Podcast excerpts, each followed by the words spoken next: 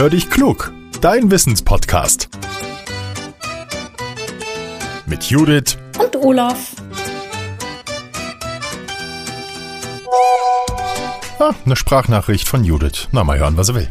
Hallo Olaf, wir haben spannende Hörerpost bekommen.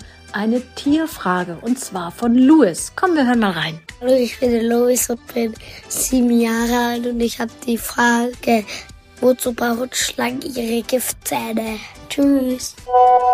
Hallo Judith und hallo lieber Luis. Luis, ganz, ganz lieben Dank für deine spannende Frage. Und soll ich dir was sagen? Als ich deine Frage gehört habe, hatte ich sofort noch eine Frage. Und zwar will ich auch wissen, ob sich eine Schlange vielleicht mit ihren eigenen Giftzähnen selber vergiften kann. Ha, na, was meinst du? Lass uns mal schauen, wie es ist. Also, Schlangen sind Raubtiere. Sie mögen Fleisch und fressen zum Beispiel Insekten, Kaulquappen, Frösche, Eier, Fische, Nagetiere, Vögel, andere Schlangen oder sogar große Säugetiere wie Gazellen und Jaguare. Ja, sie können nämlich Tiere verschlingen, die weitaus größer sind als sie selbst. In Deutschland gibt es zwei Arten, die giftig sind. Das sind die Kreuzotter und die Aspisviper. Dass wir von einer giftigen Schlange gebissen werden, ist aber sehr unwahrscheinlich, denn Schlangen flüchten, wenn sie spüren, dass jemand über den Boden läuft, also in der Nähe ist.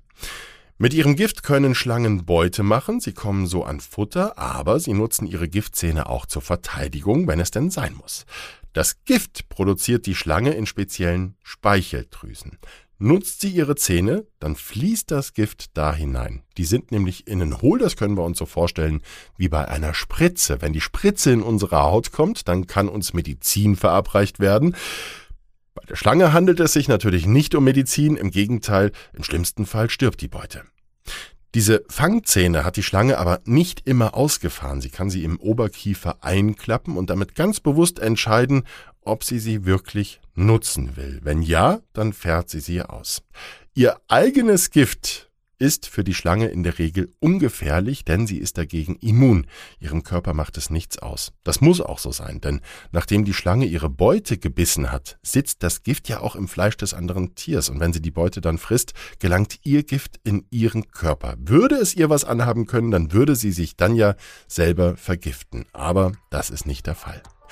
Judith gräbt nächste Woche bestimmt wieder eine spannende Frage aus. Oder, liebe Hörerinnen und Hörer, habt ihr, so wie Luis, eine Frage für uns? Dann nehmt ihr bitte diese Frage auf und verratet uns auch, wie ihr heißt und woher ihr kommt. Die Nachricht schickt ihr dann an hallo at podcast-factory.de. Teilt unseren Podcast gerne auch, wenn er euch gefällt. Das hilft uns, denn dann werden wir noch ein bisschen bekannter. Jetzt sage ich Tschüss und bis zum nächsten Mal. Euer Olaf.